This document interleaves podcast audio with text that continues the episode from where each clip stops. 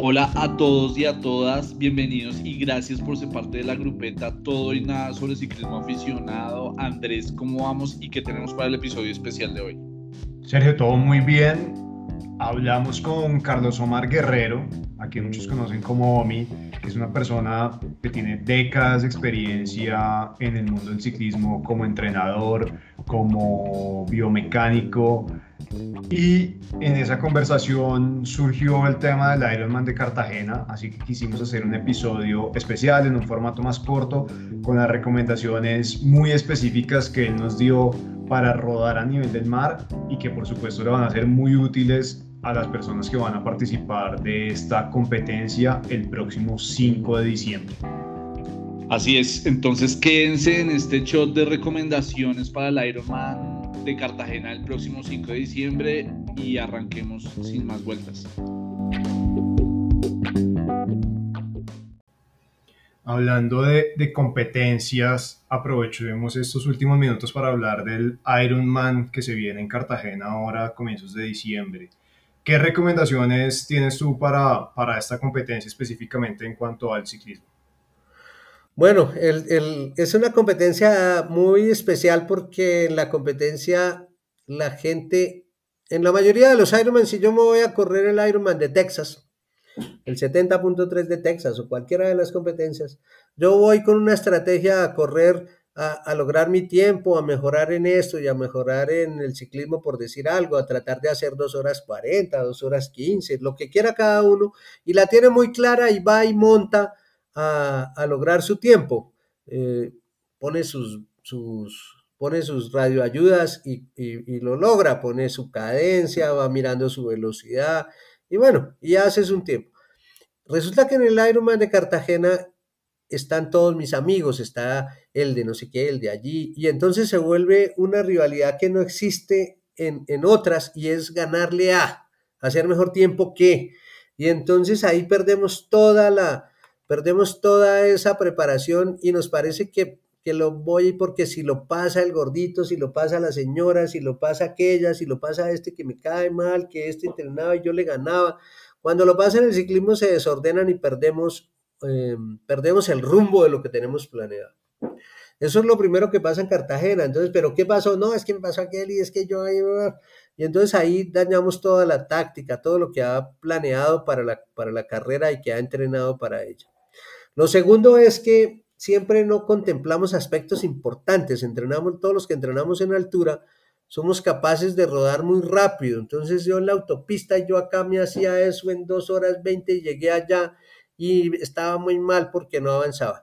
Despreciamos una cosa que se llama la presión atmosférica. La presión atmosférica en Bogotá tenemos 2.600 metros menos de atmósfera encima de nosotros. O sea, tenemos, como dice el cuento, 2.600 metros más cerca de las estrellas. Eso hace que los objetos en Bogotá o en la altura, como podría ser cualquiera de las ciudades que está alta, los objetos eh, avancen sin tanta dificultad y entre esos la bicicleta. Entonces la bicicleta acá es capaz de ir más rápido que a nivel del mar. Porque a nivel del mar tenemos todos los, los 11 kilómetros encima de nosotros, haciéndonos que no nos desplacemos tan rápido. Entonces todo el mundo nunca piensa en eso, piensa que, ah, como voy a competir allá, voy a sentirme mejor y voy a avanzar mejor. Eso desde el punto de vista fisiológico sí tiene una ventaja, y es que allá tenemos más oxígeno y yo me voy a sentir mejor. Pero mi bicicleta se va a desplazar más lentamente, lo que quiere decir que yo, con la misma fuerza, los mismos vatios, lo mismo que hago aquí, voy a tener un decremento en mi velocidad y ese decremento está más o menos en 3 o en 4 kilómetros por hora. Si aquí soy capaz de rodar a 40 kilómetros por hora, seguramente a nivel del mar voy a rodar a 36 kilómetros aplicando los mismos vatios que le estoy haciendo a la bicicleta. La mayoría de las personas no lo entienden, no lo comprenden, los entrenadores pues a veces no, no le ponen la importancia y cuando alguien sale del agua y comienza a rodar y ve que sus números no coinciden con los que estaba haciendo, simplemente se desespera, piensa que no es su día, que le fue mal en la bicicleta porque no podía ir más rápido y ahí daña toda la, estrategia de carrera y daña, sobre todo le hace mucho daño a su cabeza, entonces se baja a correr ya diferente, luego el calor le llega. Lo más importante es que tengamos en cuenta ese aspecto. Nuestra bicicleta va a rodar 3 o 4 kilómetros por hora menos con la misma potencia que le estoy poniendo. Carlos Omar, los que vivimos acá en, la altura, em, estamos acostumbrados a rodar bajo estas condiciones, bajo este clima, y llega uno allá a Cartagena o a cualquier otro lugar eh, más a nivel del mar y se enfrenta con el calor. ¿Cómo lidiar con, con, esa con esas altas temperaturas a las que no estamos acostumbrados?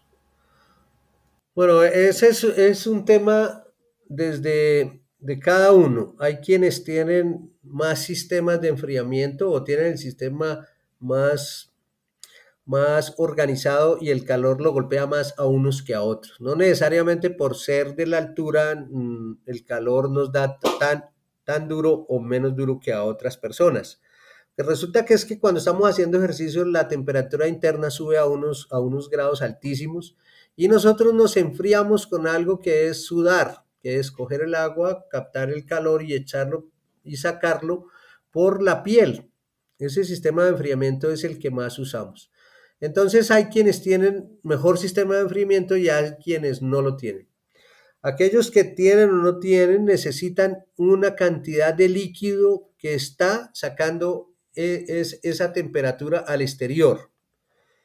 Ese líquido que estamos perdiendo hay que preverlo, hay que prever si yo soy una persona que suda mucho, que necesita mucha agua para sacar, entonces yo necesito consumir más líquido. Eso se sabe cómo, cuando estoy entrenando, cuando estoy en el rodillo, cuando estoy en el simulador, qué tanta cantidad de agua pierdo, qué tanto sudo. Esas personas que sudan más deben consumir más líquido.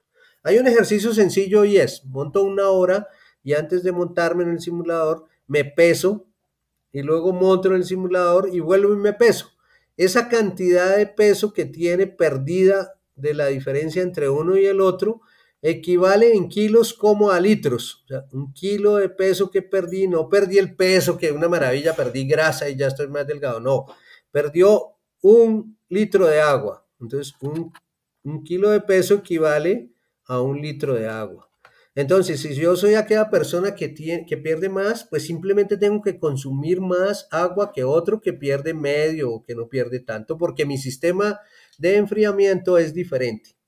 Lo más importante acá es que tenemos que estar absolutamente hidratados antes de la prueba, durante la prueba y después de la prueba. Eso quiere decir que yo desde dos días antes voy a superhidratarme consumiendo agua todo el tiempo, más agua, más agua, más líquidos para que llegue muy hidratado. Y eso implica la noche anterior, el día anterior y luego en el día de la competencia. Una competencia como esta es más o menos, más o menos para alguien normal debería tomarse seis caramañolas durante la bicicleta, de seis a ocho. Hemos tenido la oportunidad de ver la, cantidad de líquido que consumen los élites para una competencia en calor y es ridículo, o sea, 12 caramañolas, 10 caramañolas. Y nosotros a veces pretendemos que con una o con media o con dos podamos hacer ese recorrido.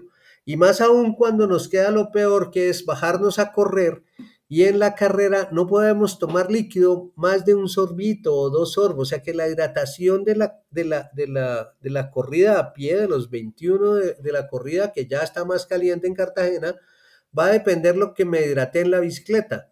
Entonces, el, la recomendación es, debe tomarse por lo menos 6 o 8 caramañolas en la bicicleta para que pueda terminar una bicicleta bien y después hacer un, un atletismo donde con los sorbos que se toma en, en todos los sitios que hay, pues le ayuden para que termine bien. Esto es 6 u 8 en aproximadamente cuánto tiempo, en qué rango de tiempo. Lo que se demora en la carrera, que está entre las 2 y las 3 horas. Ok, ok. Bueno, muchísimas gracias Carlos Omar por compartir este conocimiento con, con la gente que escucha este podcast. Para nosotros pues un lujo poder tener a alguien con tanta experiencia y tanto conocimiento como tú. Bueno, no, gracias a ustedes. Me parece valiosísimo estos momentos para que, para que todos los gomosos de la bicicleta puedan aprender algo. Yo digo, si aprende una sola cosita, un tipcito de todo lo que hoy tenemos, valió la pena.